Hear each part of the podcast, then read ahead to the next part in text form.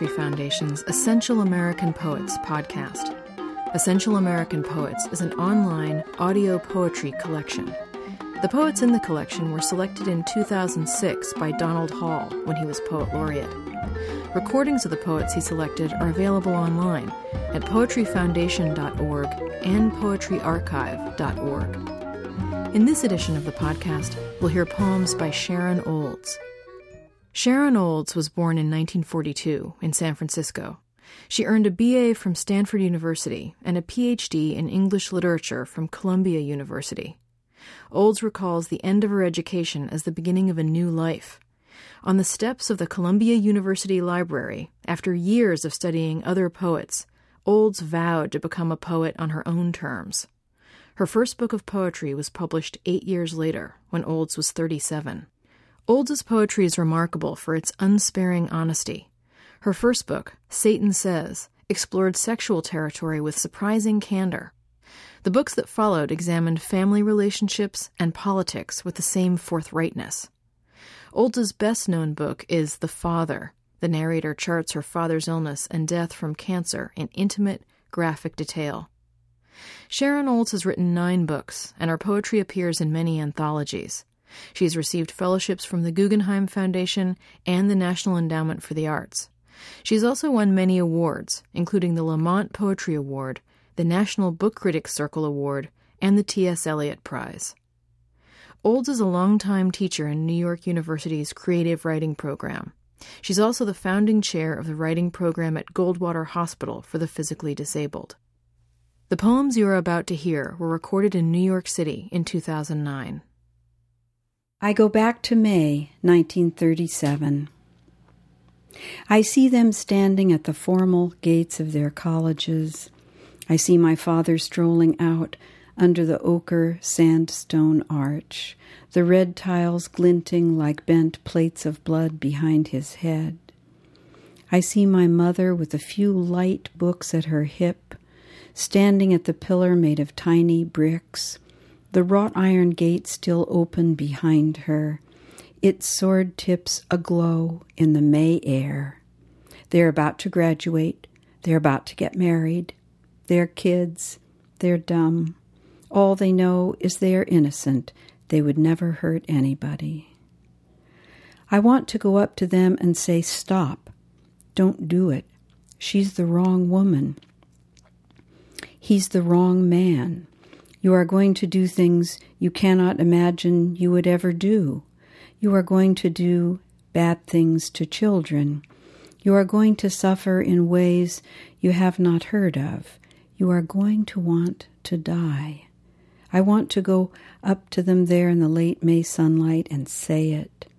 Her hungry, pretty face turning to me, her pitiful, beautiful, untouched body his arrogant, handsome face turning to me, his pitiful, beautiful, untouched body. But I don't do it.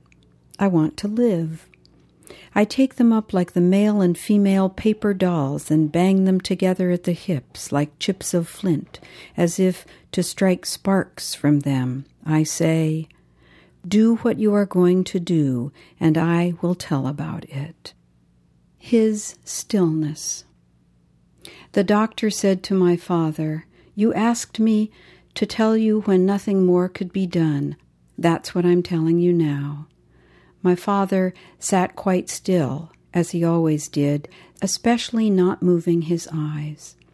I had thought he would rave if he understood he would die, wave his arms and cry out. He sat up, thin and clean, in his clean gown, like a holy man.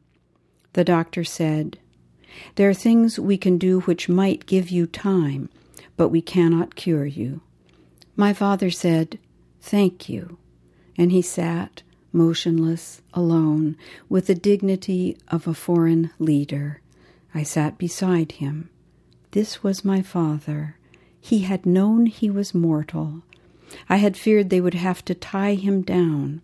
I had not remembered he had always held still and kept quiet to bear things, the liquor away to keep still. I had not known him. My father had dignity, At the end of his life, his life began to wake in me. Rite of Passage As the guests arrive at our son's party, they gather in the living room. Short men, men in first grade, with smooth jaws and chins. Hands in pockets, they stand around jostling, jockeying for place, small fights breaking out and calming. One says to another, How old are you? Six. I'm seven. So? They eye each other, seeing themselves tiny in the other's pupils. They clear their throats a lot, a room of small bankers. They fold their arms and frown. I could beat you up, a seven says to a six. The midnight cake, round and heavy as a turret behind them on the table. My son, freckles like specks of nutmeg on his cheeks, chest narrow as the balsa keel of a model boat, long hands cool and thin as the day they guided him out of me, speaks up as a host for the sake of the group. We could easily kill a two year old, he says in his clear voice. The other men agree they clear their throats like generals. They relax and get down to playing war, celebrating my son's life. The month of June, thirteen and a half. As our daughter approaches graduation and puberty at the same time, at her own calm, deliberate, serious rate, she begins to kick up her heels, jazz out her hands, thrust out her hip bones, chant, I'm great, I'm great. She feels eighth grade coming open around her, a chrysalis cracking and letting her out. It falls behind her and joins the other husks on the ground. Seventh grade, sixth grade, the magenta rind of fifth grade, the hard jacket of fourth when she had so much pain, third grade, second, the dim cocoon of first grade back there somewhere on the path, and kindergarten like a strip of thumbsuck blanket taken from the actual blanket they wrapped her in at birth. The whole school is coming off her shoulders like a cloak unclasped, and she dances forth in her jerky, sexy child's joke dance of self, self, her throat tight and a hard new song coming out of it, while her two dark eyes shine above her body like a good mother and a good father who look down and love everything their baby does the way she lives their love. Wonder as wander. At dusk, on those evenings she does not go out, my mother potters around her house.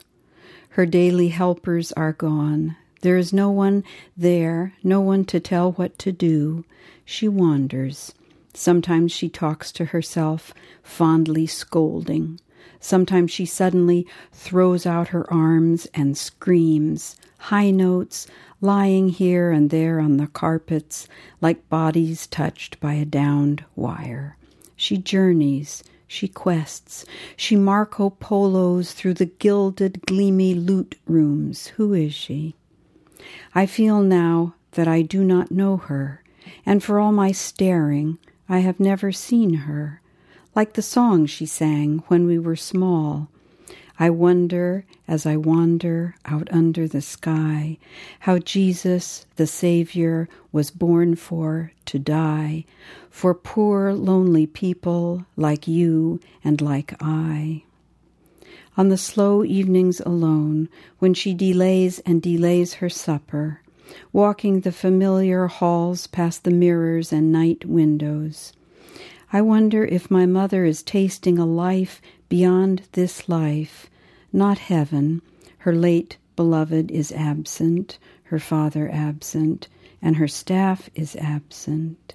Maybe this is earth alone, as she had not experienced it, as if she is one of the poor, lonely people, as if she is born to die. I hold fast to the thought of her, wandering in her house, a Luna moth in a chambered cage.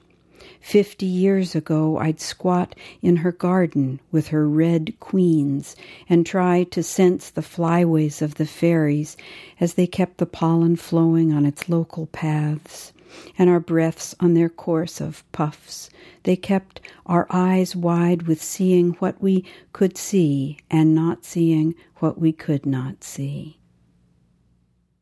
That was Sharon Olds, recorded in New York City in 2009 and used by permission of Alfred A. Knopf, a division of Random House.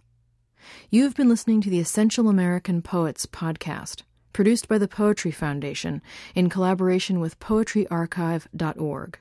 To learn more about Sharon Olds and other essential American poets, and to hear more poetry, go to poetryfoundation.org.